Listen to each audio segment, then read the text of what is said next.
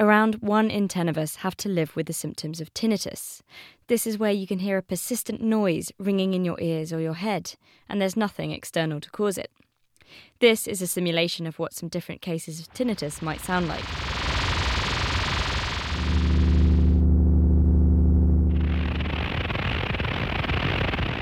Those simulations were provided by the British Tinnitus Association, but everyone's is different.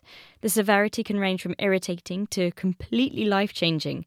It can make it nearly impossible to work or sleep, and there is currently no cure.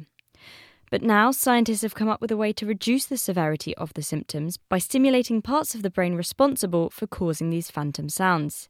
Here's Susan Shore from the University of Michigan, who led the work. Well, we've been using animal models and studying the basic science of tinnitus for over a decade now. And what we do is we use guinea pigs because their ears and their parts of their brain are very similar to the human. But with guinea pigs, we are able to put electrodes into the brain and record from the very neurons that are generating the sound that is the phantom sound.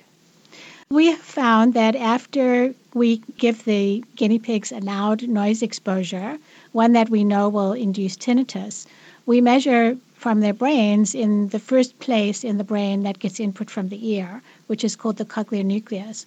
What we measure in those neurons is an, an hyper excitability. In other words, the neurons are firing much faster than they usually would, and they're firing at about the same rate that they would fire if there was an actual sound there. But there is not a sound there. So they're creating the sound by the, the firing when there isn't a sound there. And in addition to that, they synchronize with each other in the same way that neurons would synchronize with each other in the presence of a real sound. I see. So this sound is literally being created in the brain by these neurons firing when they shouldn't be. Exactly. What we've learned in my lab over the past 10 years or so is that these neurons don't only respond to sound stimulation, but they respond to touch stimulation. So if we stimulate the face or the neck region, we can also make these neurons fire. And the interesting thing about this is that these two different senses make the neurons fire as they should for coding sounds. But when we induce damage in the cochlea, the inputs from the cochlea are reduced, but the inputs from the touch system are increased. And they sort of go haywire and they contribute to the neurons becoming hyperactive. So that's why many people who have tinnitus are able to modulate their tinnitus by clenching their jaw or pushing on their neck because they're stimulating this particular connection between the two senses. Okay, and so now you know what is setting off these neurons. Have you any ideas of a way to calm them down, I suppose?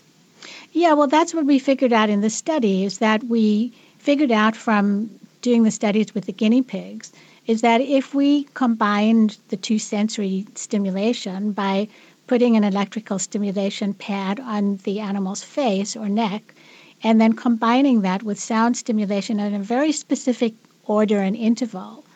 For some orders and intervals, we made the firing rate go up, but for other intervals and orders, we made the firing rate go down. And so we figured out which were the best intervals to make the firing rate go down to calm down the cells.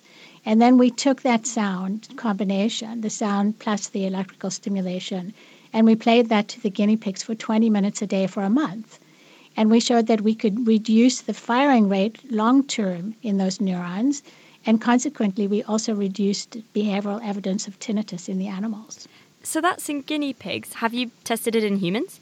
Well, that's what the second study um, did, actually, that's reported in this paper. So we took the same stimulus that reduced the tinnitus in the guinea pigs and we played it to humans in the same configuration. We put an electrode on their cheek or on their neck, and we put a sound in their ear at the same interval and order that had reduced the tinnitus in the guinea pigs. And then we did a double blinded study with 20 human patients. And we found that the um, on average, when we looked at the whole group, we got a significant reduction in their tinnitus loudness and also in their reaction to their tinnitus. Okay, so how how long did this reduction last, and how strong was it? Because I suppose 20, 20 people is not a huge sample size. Right, it is a small so- sample size, but nonetheless, we were able to get statistically significant differences. So, for some people, this decrease was amounting to a clinically significant decrease in their loudness and, and in their TFI scores, which is the, the questionnaire that we use to assess their life impact. So, we're very uh, encouraged by this initial result. And yeah, how would this work in practice? Is it something people would have to go into clinics for? Well, at the moment, it's not available for commercialization. But for right now, we're planning on a second clinical trial that will start in the fall. And for the clinical trial, the patients get to take home the device. So they're first trained how to use it, their tinnitus is assessed, and the device is set up with their own specialized signal. And then they take this home and they use it for 30 minutes a day and come back into the clinic once a week for testing. Ultimately, this would be a take home device that patients are trained to use by an audiologist or a health professional, and then they would take it home um, and use it at home for a certain amount of time a day that we determine in the next trial is to be most effective. That was Susan Shore of the University of Michigan, and that work was published in the journal Science Translational Medicine.